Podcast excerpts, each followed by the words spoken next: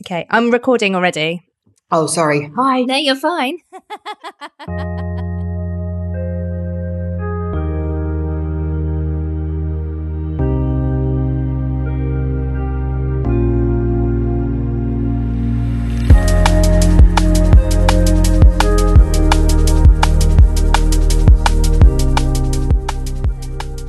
How are you? Where are you? um, I'm yeah, I'm in my partner's office, um, which is in east side of Amsterdam.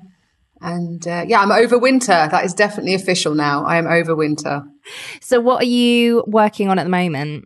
Uh, yeah, right now I am. Yeah, I'm in a bit of a pivotal stage where I'm really trying to prioritize my fiction mm-hmm. and my books. And yeah, last the latest book came out last week, and um, that has been yeah, I've had to learn a lot in order to get there, and I'm learning a lot now. It's happened. And yeah, I think we spoke just when COVID kicked off the first season. What season are we now? I don't even know. We're in like the reboots now. Yeah, yeah, I know. I, am definitely due like a plot twist or a good love interest at this stage. um, yeah. So uh, then I was like, everything was going really well with travel blogging and travel freelance writing mm. until until COVID hit. And yeah, I think took me quite a while, quite a while to realize that this is not going to back to normal in, you know, quotation marks. It's not going to go back to normal for a long time.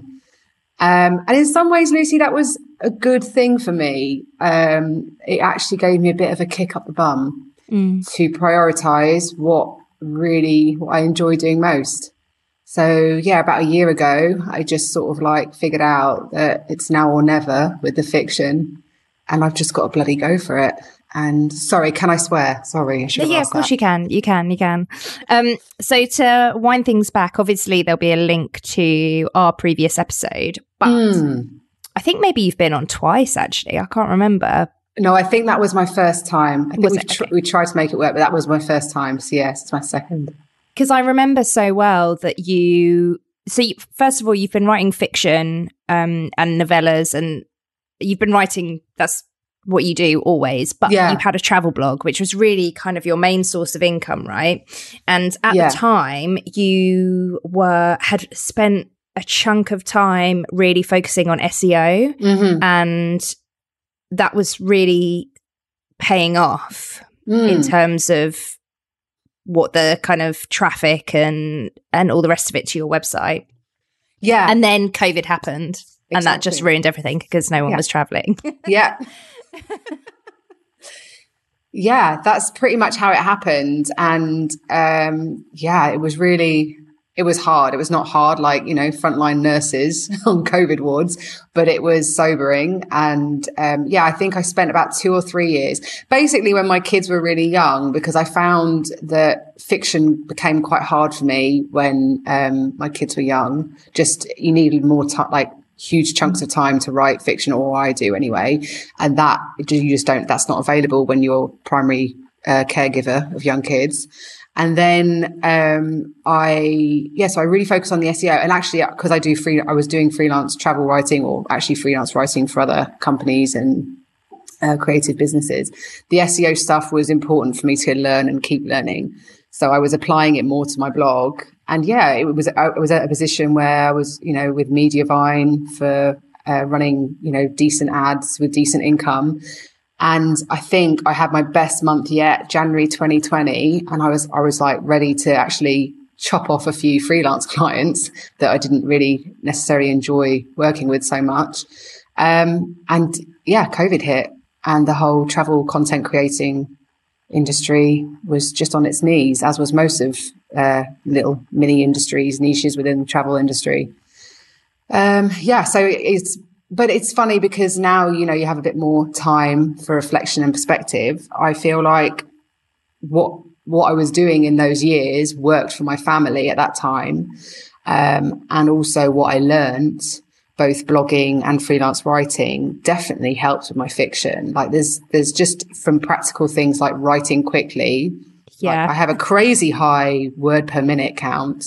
Uh, through to just like when I need to write direct and, and, in plain English and things like that, I can. Um, yeah, so I try not to have regrets. regrets, I have a few. Um, but I, yeah, I'm, I'm, I'm happy to be where I am at now. But of course, I do think, oh, if only you just sort of had this focus more years ago, where would you be with the books? But but you wouldn't, but you couldn't have had that focus at that time. You just it, couldn't. It's not possible. That's like a parallel universe yeah. where that would have happened. Yeah. I mean, that's the way that I think about it when I think, oh, if only, yeah, if only I knew what I knew now when I first started travel blogging, then mm. ev- I would be so successful because obviously both of us started out relatively early in yeah. the UK travel blog scene. But then I'm so glad that I didn't put all my eggs in that basket. God, yeah.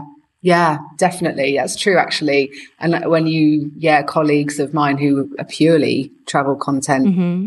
yeah, they've had awful few years, and, and and indeed many have stopped doing it now, and that's really upsetting because that was everything to them. Yeah. Um, yeah. So you're right. You're right. And actually, you know, in the context of having young children, like there's a reason I couldn't write fiction then. And so, and, and actually, because I'm indie publishing, at least some of my books, the, the amount of business knowledge you need for publishing, self publishing is bonkers. And that's a side of things of creative life that I've never excelled at and never will, to be frank. Um, but um, yeah, I've had to have a certain different kind of brain space to learn those things. And I think and I'm jumping all over the place here, Lucy. So rein me in whenever you need to. But like, I, th- I don't know about you, but becoming a mother was an incredibly vulnerable experience. Like it exposed me to so much in myself and of the outside world. Mm. And in some ways, what I'm doing now, writing fiction, especially about some of the things I write about, it's it's it would have been too much. I couldn't have yeah. done it. I couldn't have explored those themes in the same way because I was already like an open wound just yeah. from having children. So yeah, that's another little way to look at it.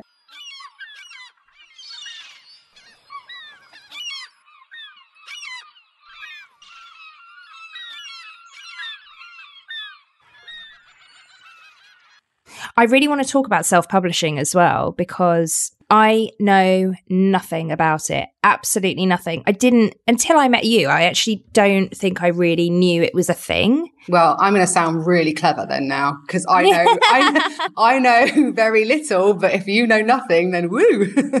it's changing the traditional publishing industry which is so interesting for me. Um, when I first, so I indie published my first book back in 2013, and it was very formulaic in terms of what you, again, quotation marks had to do. And there were certain people saying, do it this way. And there wasn't much like scope for doing it differently.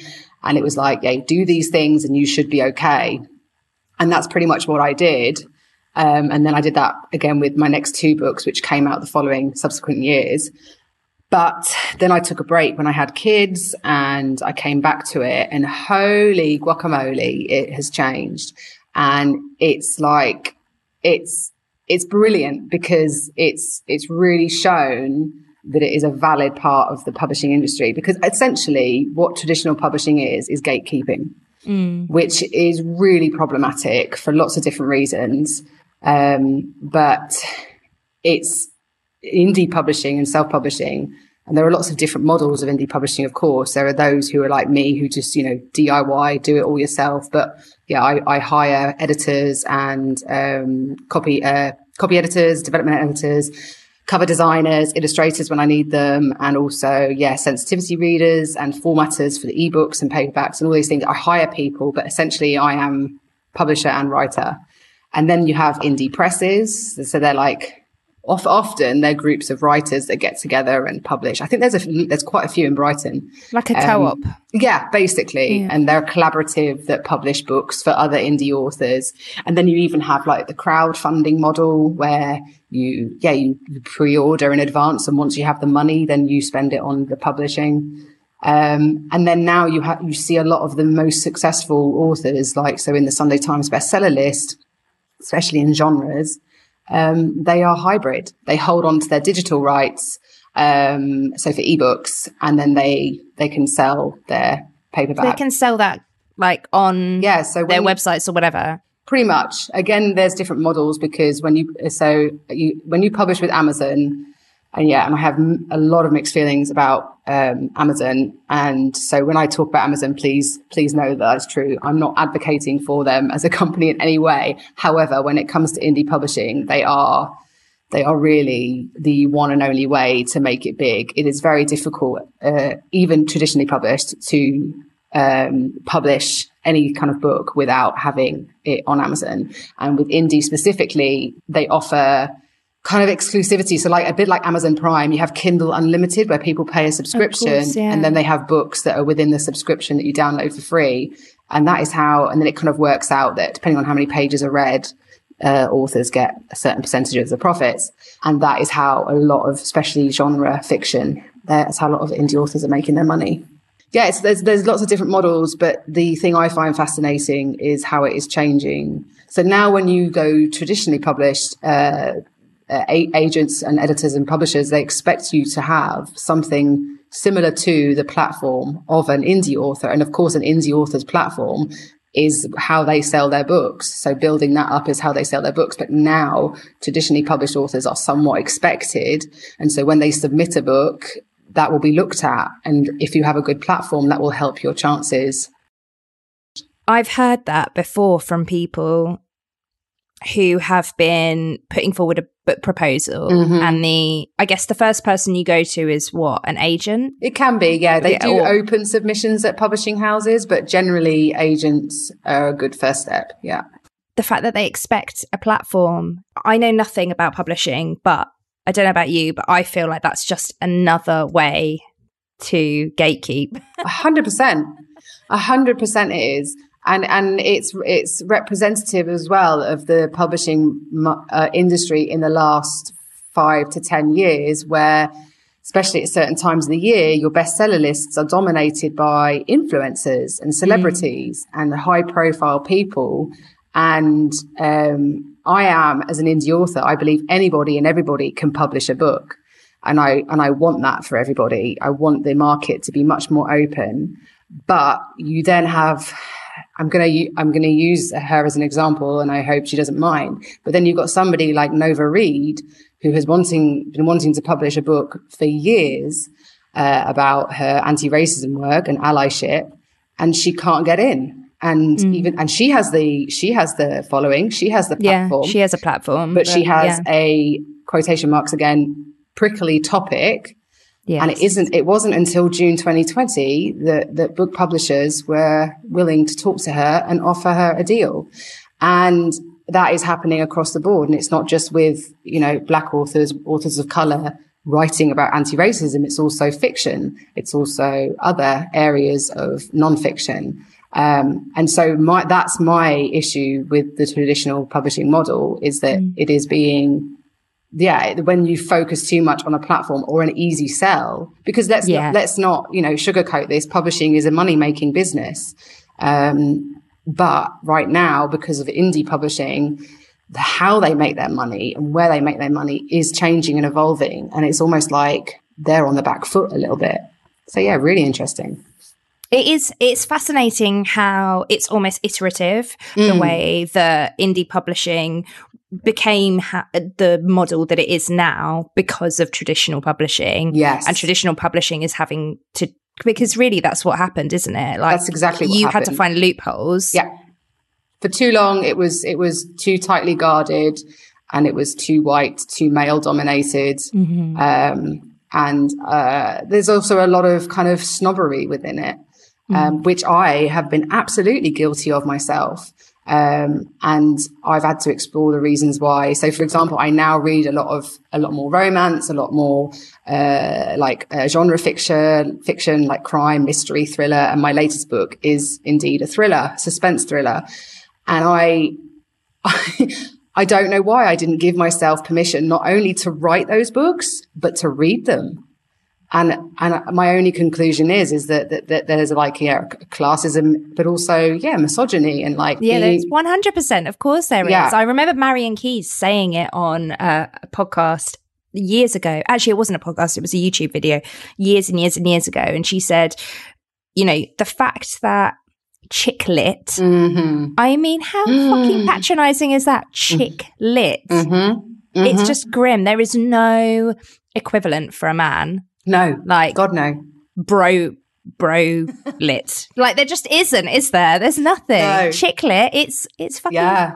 Sexism, of course it yeah. is, and and you know that goes across the board.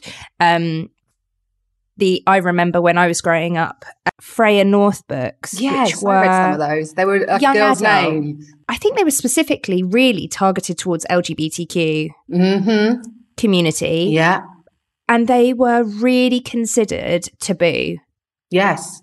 I remember thinking, oh, oh yeah. no, I can't read that because yeah. people will think I might be gay. Yeah. Yeah. And, and actually, that plays into something um, I was kind of uh, checking in on on BookTok. Book yeah. Talk is the oh, um, sorry, yeah, book section of TikTok. yeah, there we go. Um, yeah, and uh, there's been a bit of a hoo ha recently because this is one of the crazy things I've had to learn about Amazon. When you publish a book on Amazon, if you put a content warning about your book, they will put it in the Amazon dungeon. So the algorithm will public, punish you. And I want to assume it's mm. because they are acknowledging it's an easy way to acknowledge that there's something potentially triggering in a book. So they, they're trying to protect their readers or whatever, or maybe avoid liability. But, uh, the pro- for me, it's essential to have that. Like, it's just that's how I'm going to publish my books because there are, you know, I want to keep my readers safe, um, yeah. even within a genre like yeah, suspense and thriller. And I had two editors tell me not to do it, but I'm I'm doing it anyway. But anyway, on Book BookTok has been a bit of a hurrah because authors are resisting giving trigger warnings for books, and readers are saying, "No, no, we really need them." And there's, a, there's and other authors are saying, "Hey guys, you don't need to. It's not difficult. There's a way to do it." So I found a way to do it, just avoiding certain words. But as a consequence, um, with the trigger warning and things like that, somebody piped up and said, Hey, can we no longer say that any books with LGBTQ characters are a trigger? Yeah. And that has been happening. And that 100% confirms what you just said. And I was the same. And we can go into this if you want. I don't know. But I came out as bi last year. And I came out to myself about two or three years ago. And I came out to friends, family, and public uh, last year. And that is because of that shame. Mm. And I read books with, yeah, uh, gay relationships and everything. But in, and I was, I was also, you know, I had, I was in a very, uh, what's the word, accepting, loving family. Um, and I still felt that like pressure not to be who I am effectively. Mm. Um, and all you have to do is watch Friends now. To be honest, if oh you grew goodness, up on Friends yeah. or Sex or just City, anything yeah. from like the noughties, yes. Do you not look back and think, why did I love this? Yeah, I feel s- ashamed of myself. Yeah, it's so. But it explains a lot. homophobic. Yes, but it explains so much to me as somebody who was course, closeted yeah. until their late thirties. It explains ever so much. So yeah, so yeah, I'm very determined with, with fiction and just, yeah, the way I parent and all these things to like remove, remove those stigmas and that shame. Um, and I don't know how we got here now, Lucy, but hey. it was me with, where we were talking about BookTok oh, and right. um, LGBT saying, yeah, yeah. let's not use because it's gatekeeping. genre. The, yeah, the, it is. The, yeah. It's the gatekeeping element, and um, yeah, it's still ha- it is still happening. But the good news is it is changing. I slowly but surely. Slowly but as with everything, unfortunately. Mm. Um, but it, I do believe it is changing, and that's mostly thanks to young readers like on BookTok, and mm-hmm. old readers like me who are trying to unlearn all of this rubbish. So yeah.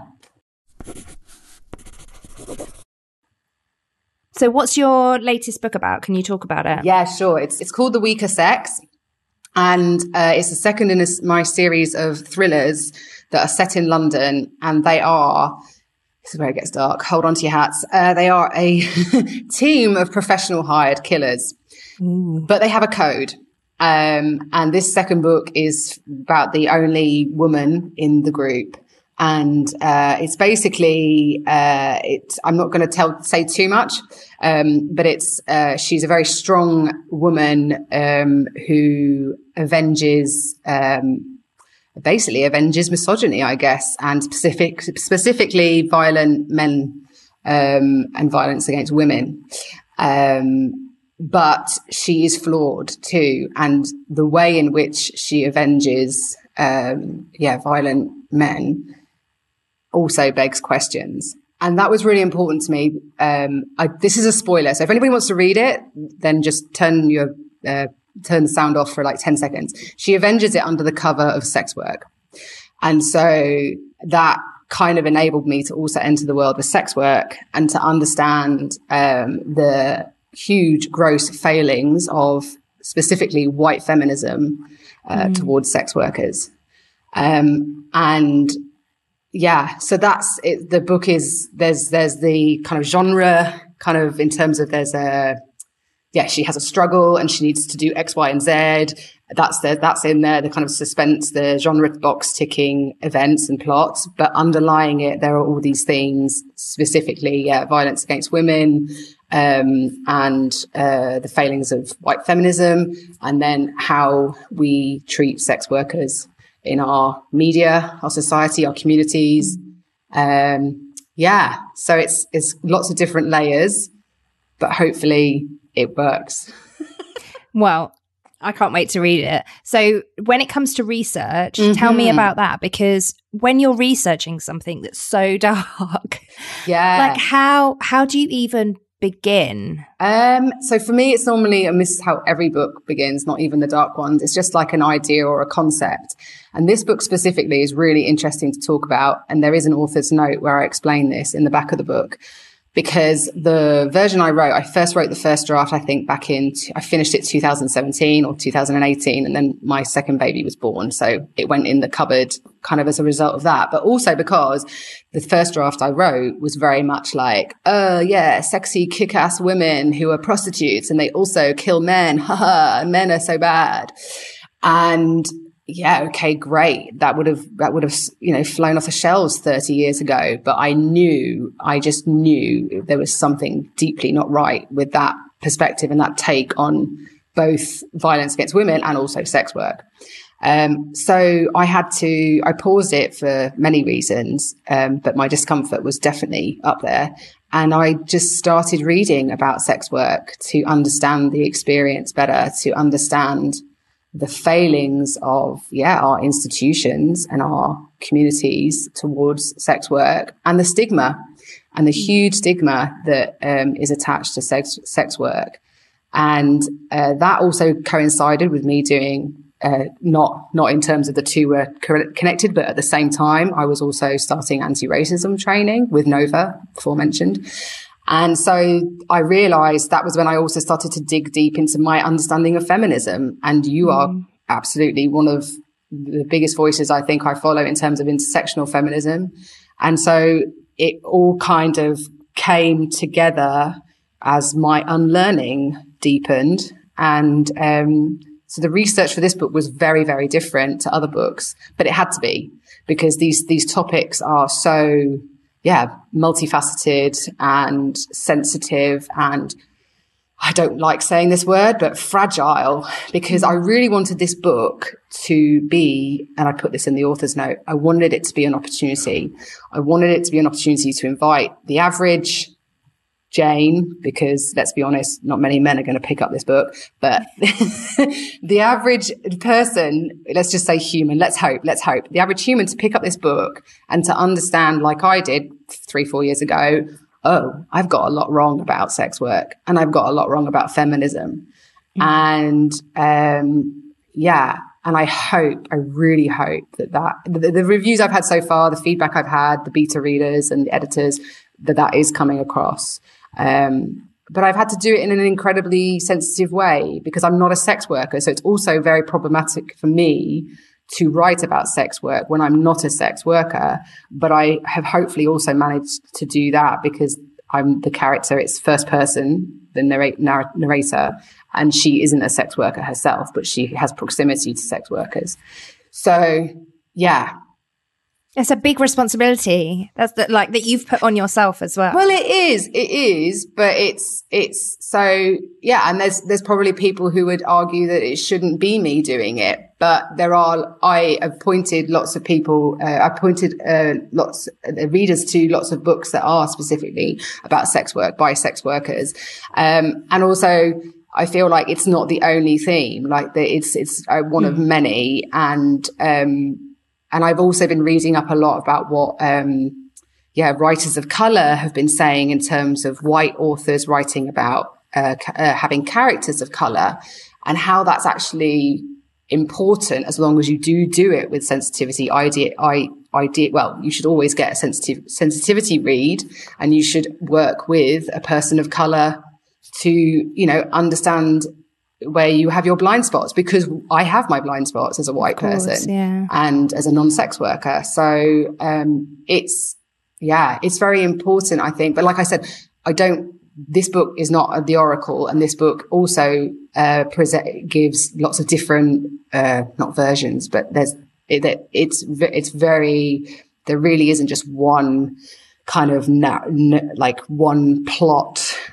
arc yeah. in terms of the se- a sex worker there's it's there's lots of different ways of looking at it and i also want to kind of highlight that we are in a really interesting time in our social media where um, online sex work is growing. Mm. Oh my God, exponentially, like OnlyFans, like, mm.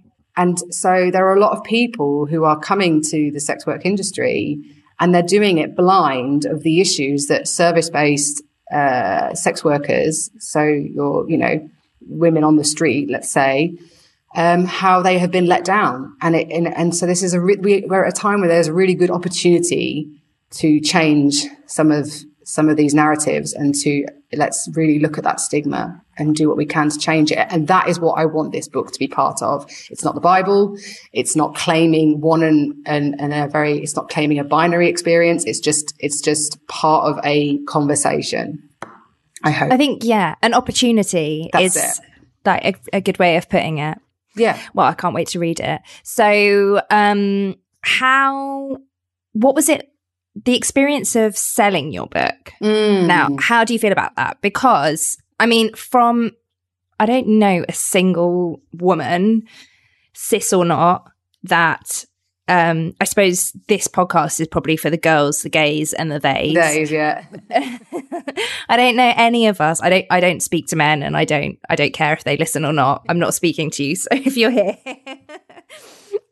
um, I don't know a single person that listens to this podcast that will feel like selling. Yeah. That lights me up. I love it. I love selling my stuff. yeah. I mean, but I- to do it when you're an indie publisher, I think, I mean, regardless whether you're publishing through the traditional kind of model or not, you still have to be the voice and yeah. be rolled out yeah. at, you know, publishing time and be like, hey, my book's here, blah, blah, blah, blah, blah. So you're going to have to sell regardless. But when you're an indie publisher, you've got so much more invested in it. Mm-hmm. Yeah. Like definitely. financially as well as everything else. Yeah. How, how do you go about doing it? Um, well, that's what I'm learning, to be totally honest. Um, I, I, right now, I'm trying to pivot my, the following I had from my travel blog to um, to now use that my newsletter, my blog, and to a certain extent social media to try and sell the book. And uh, so far, that is resulting in people unfollowing me, and that is completely fine because I'm changing, and they signed up to hear tips about Amsterdam or traveling with kids. And that's just not going to be happening. So that's okay. And, and honestly, like I said, I'm at a time in my life you know, where that's, I'm okay with that. But a couple of years ago, that, w- that would have shattered my little mm. precious little ego. Um, and I, I now see it, I see, I see, I'm enjoying the beauty of being transient right now.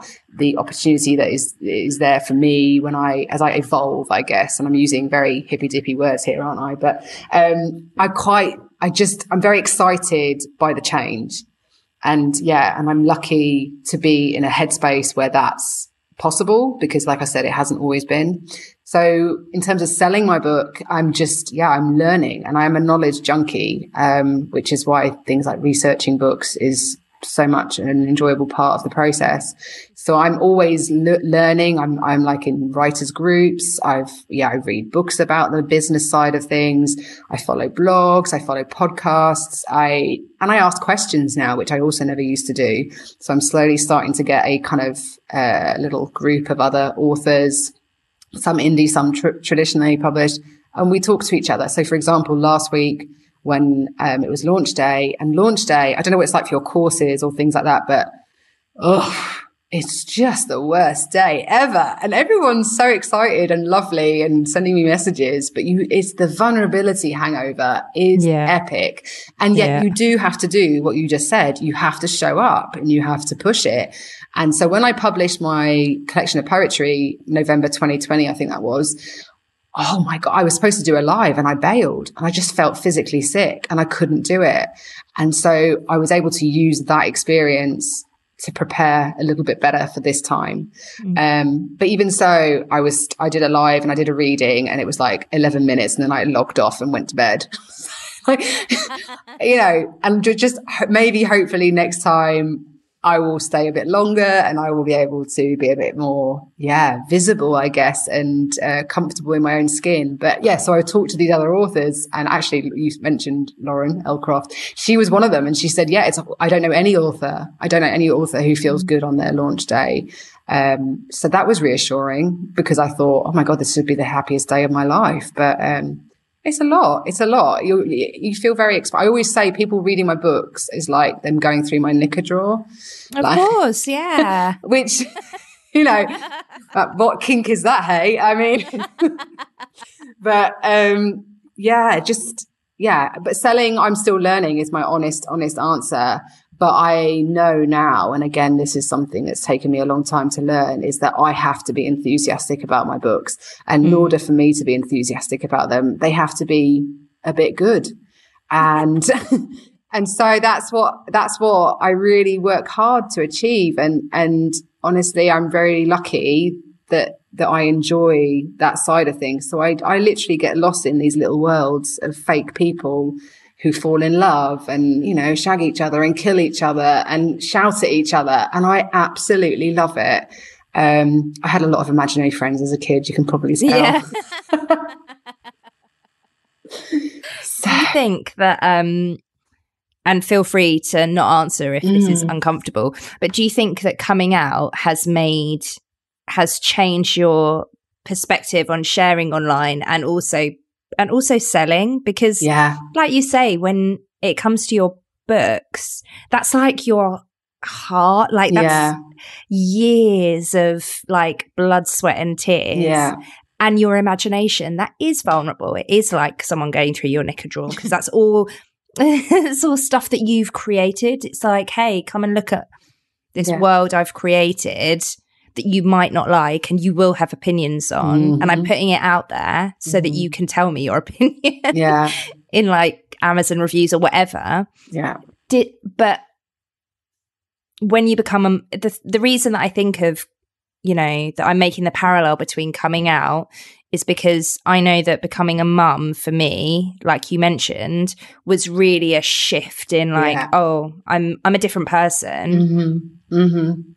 Yeah, I think that the two parallels for me, which may or not, may or may not answer your question with coming out and also this new shift in focus on my books is, uh, this kind of, yeah, for want of a better expression, life is too short and you only really live it when you live in your truth. Mm. Um, and so, yeah, I, yeah, I, I, they, the, the vulnerability and the vulnerability element, hundred percent, I couldn't have done. I don't think without becoming a mum because that taught me I can be deeply vulnerable. Like I'm so, you know, viscerally uncomfortable in my vulnerability and still come through it. You know, mm. I w- I, I don't, I won't even say okay because I had an awful time uh, with postnatal depression and things like that. And I still have triggers from that first year of motherhood. But I do know that, that that is my truth and I have to own it. And the same way, yeah, coming out as bi, I had to, I had to do it. It was, and, and there were other things going on and definitely, uh, COVID kicked, mm. started. Before COVID, I think I was quite happy just being myself and knowing it for myself. But then, um, uh, there was something about COVID that just made me realize this could all, you know, this could all end. Yeah, I think we all had to check our own mortality when, when, you know, you're in the middle of a pandemic. And I think I'm very privileged in that that was probably other people have had to do that earlier in their life. And, and that for me, that was the first time that I really fully appreciated how I'm not immortal. Oh, crap, you know, like, so I had, I had to, and, and, also again, I'm, I'm bringing it up again, but doing anti-racism and unlearning stuff about feminism and sex work, like these things all lent, made me realize I had to be who I am. Mm. Um, and yeah, and, and, and it goes, it speaks volumes that I'm, I have, I've had like a few shitty comments about it and, and I've had some very strange questions. But overwhelmingly, the response has been loving and accepting and celebrating and and I would say at least 50 or 60% have been like, yeah, Frankie, we know, but, but that's fine, you know, and that's, it's all validating and affirming. Um, but, uh, uh, you know, looping it back to motherhood, the other thing, and, and again with the books, this is, this is also true of the books. I, I got to, I just got to a point where my son, my eldest is six and he's already start we live in the netherlands and he's already started doing like uh, sex and relationships education at school. And he knows he knows families with two dads two mums one mum one dad. He's aware of different models of family. And so and he started asking me questions like oh do you like boys and do you like girls? In that way that's his way of saying it. And and i said and i just had to start saying do you know what? I like both. I like both in that way and I just need him to grow up knowing it's the most normal thing in the world because yeah. that's, oh, I feel emotional now because that's what's, that was what was missing for me. And it just, it would just eat me alive if he didn't, if both of my kids didn't grow up like that. Like that's, and then, and then with the books, I, I am very privileged that I have an opportunity to not earn as much. My partner has his own business. And so I can focus on the books a bit more and not necessarily, I'm, I'm, almost definitely will not make a profit this year, but I'm very privileged that that's okay. But I'm doing it so that I can show my kids, yeah, this is what mummy wants to do with her life. And she's going to really just go for it. So yeah, it's a little bit of both, a little bit of a lot of things, but there, there are a lot of parallels. And I mm. certainly feel like coming out gave me permission to do the books and I've actually now kind of, I'm writing also contemporary romance and I've kind of made this little commitment to myself that every book I write is going to have bi rep. And, nice. and weirdly, The Weaker Sex also does. But I wrote, this is the stupid thing, Lucy. I wrote that book four years ago and it's the, the main character's bisexual. And I'm like, uh, Frankie. Huge yeah. rainbow flag I mean, that you I'm really good at missing them. Yeah.